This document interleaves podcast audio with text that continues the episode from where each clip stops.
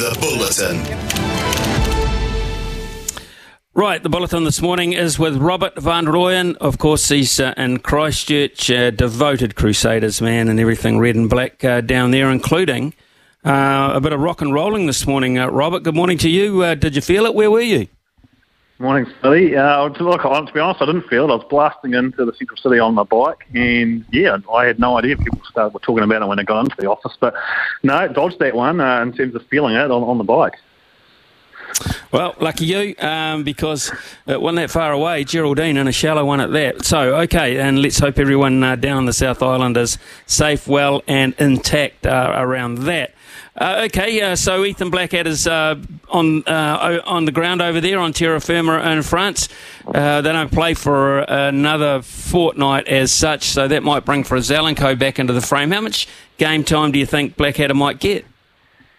Yeah, good question. I mean, I, I, no matter what, I think that um, you know, in terms of with Cane and back and Frizell back shortly, well, it sounds probably against Italy next week. Um, I, I, that first choice, I think Foster's first choice loose forward is still going to be Cane, Frizell, and Savea, and then I guess it's going to become a little bit more now between Jacobson and Blackadder. We know that Blackadder, he's only only played five Super Rugby games this year, four starts, and just can't take a trick uh, injury wise. So um, obviously, they decided, look, he's, he's healthy now, played some games for Tasman, and they went with him over Samipeni.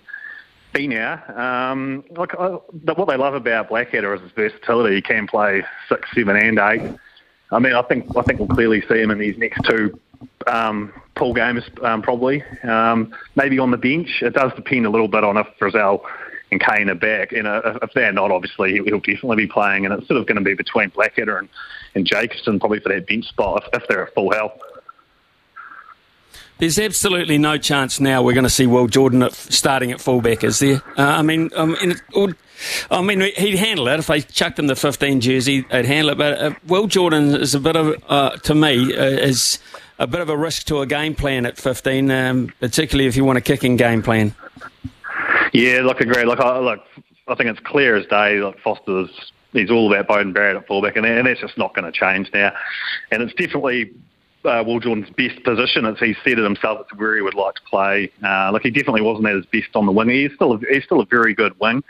Um, I, I think the, the we can lock in Barrett at fullback for the rest of the World Cup as long as he's fit, um, especially in the in the meaningful games. I think the big question is what they do, you know, on on that left wing in, the, in terms of the back three. I thought Fainga'anuku was outstanding the other day, um, and I'm all I've always said my belief is that you've got to have if you're going to play Will Jordan on one wing, uh, you've got to have a power wing on the, the other. And as good as Telea's been, you know, I think Fainga'anuku just brings an extra element on that left side. I mean, he's scored 13 tries in Super Rugby, played less games than uh, guys like Stevenson who scored a lot of tries. Um, and, and, look, you saw just the line out strike weapons. It just gives you more options when you've got someone like Fainga'anuku off the line out. Scored the other day, scored a lot of tries in Super Rugby via that method. And, and also, if you look at him around the, the fringes, um, pick and go, he plays like a plays like a loose forward not afraid to get right in there and just pick and, pick and go. And he's such a power athlete, frees up those arms. And um, yeah, I, I, like the back three in terms of what I'd imagine we'll see Beauden, Barrett, Will Jordan, and, and Fainga'anuku, I think, is that starting. That would be my preferred back three now. And just when I'm thinking that, you know, Beauden Barrett is going to be the, the lock at 15. Rightio. Okay, you know Richie Mo'unga uh, very well. Uh, you've followed his career very well. You know the way he likes to play rugby. Do you sense he's uncomfortable in a dual playmaker role with Beauden Barrett? Yeah, I, I, yeah, I don't think we see like probably what most people would, would say. We don't quite see his best when he doesn't have the full range to to that back line. Um, he, he's, you know, when he's been given the key, he's obviously always had the keys to the Crusaders back line, and, and you, you, see what he can do. And when, when it's when it can get a little bit disjointed um, and a little bit indecisive when you know, in, in that dual mode. Um, but at, at, the times, at times this year though, like it has worked really well. But also, look, yeah, it's it's definitely not his preferred preferred way, no doubt about it. Right. Okay. Let's uh, tone it down uh, towards uh, the NPC. Uh, going very regional and going within the regions as well. It worked, it seems, uh, uh, at Rangiora. I'm not sure whether you were able to enjoy that experience, but uh, how do you see it going forward uh, for uh, Christchurch? To be bearing in mind, Um, you're building a magnificent new stadium there, but I would have thought when they did the plans and the budgets and everything around that, the initial thought was that the Canterbury rugby team would be playing there. Yeah, yeah, it's uh, it's an interesting one, isn't it? Uh, they they haven't got to the stage yet where they're talking about contracts. I mean, as it stands at the moment, these big teams uh, they they sign contracts where they have to, and, and, and using Canterbury as an example here, is they they they're only allowed to as it stands with the current deal they've got in place at Apollo Project Stadium in Addington. They're only allowed to take one game away a, year. Um, look, they can't. When they, you're right. I mean, it would be great. They'd love to know that play at that new stadium in a few years, but not that we know what the NPC is going to look like then. But they can't. You know, you just can't really imagine that they can have these deals in place where you can only take one game away. I mean, in terms of the NPC, sure, if, if they played in that stadium tomorrow, I'm sure they'd get a good crowd. But that novelty in terms of NPC would wear off. The crowd numbers just wouldn't be justified to be playing in in that stadium every week. I wouldn't I wouldn't have thought. And I mean, we saw how that game in Rangiora the other week.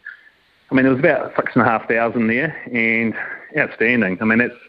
I mean, you saw Matt Todd last week, um, Mitchell Drummond, sorry, a couple of weeks ago. They they raved about. They they both said like the future of the NPC is these big city teams need to take games away. We saw Auckland take a game away from Eden Park last week at Bell Park, and mm. again, it's it's you know North Harbour haven't been you know they've been taking games elsewhere. Uh, it, it's the future, I think, of the competition, and we know next year there's no actual changes to it's going to be the same format, but beyond 2024, who knows what we're going to see? But yeah, look, I um I, I think it's much better playing these games at smaller venues. I mean, Rugby Park is another one here, but the issue there is there's only so much rugby they can play on that surface with uh, the Crusaders needing to train there. The Canterbury women obviously use it as well, so look, you can't have the men playing there every week. So, yeah, definitely an interesting one. Can uh, anyone beat Wellington on what you've seen? Well, I think, gee, they've been good, haven't they? Um, I mean, Bay of Plenty actually, that scoreline probably flattered Wellington a little bit the other day. Bay of Plenty played some good rugby and, and g- gave them a good nudge. Canterbury probably should have beaten them down here. That year, that was Wellington at the end of their storm week. So, I mean, that was pretty telling. I thought that Wellington, after, you know, defeating the Shield twice within a few days and then having to come down here, uh, Canterbury were rested at that stage and they still, they came back and beat them in a high scoring game. And, gee, clearly the best team in the comp. What won 18 games in a row now. They're close to locking that shield up for a second straight summer.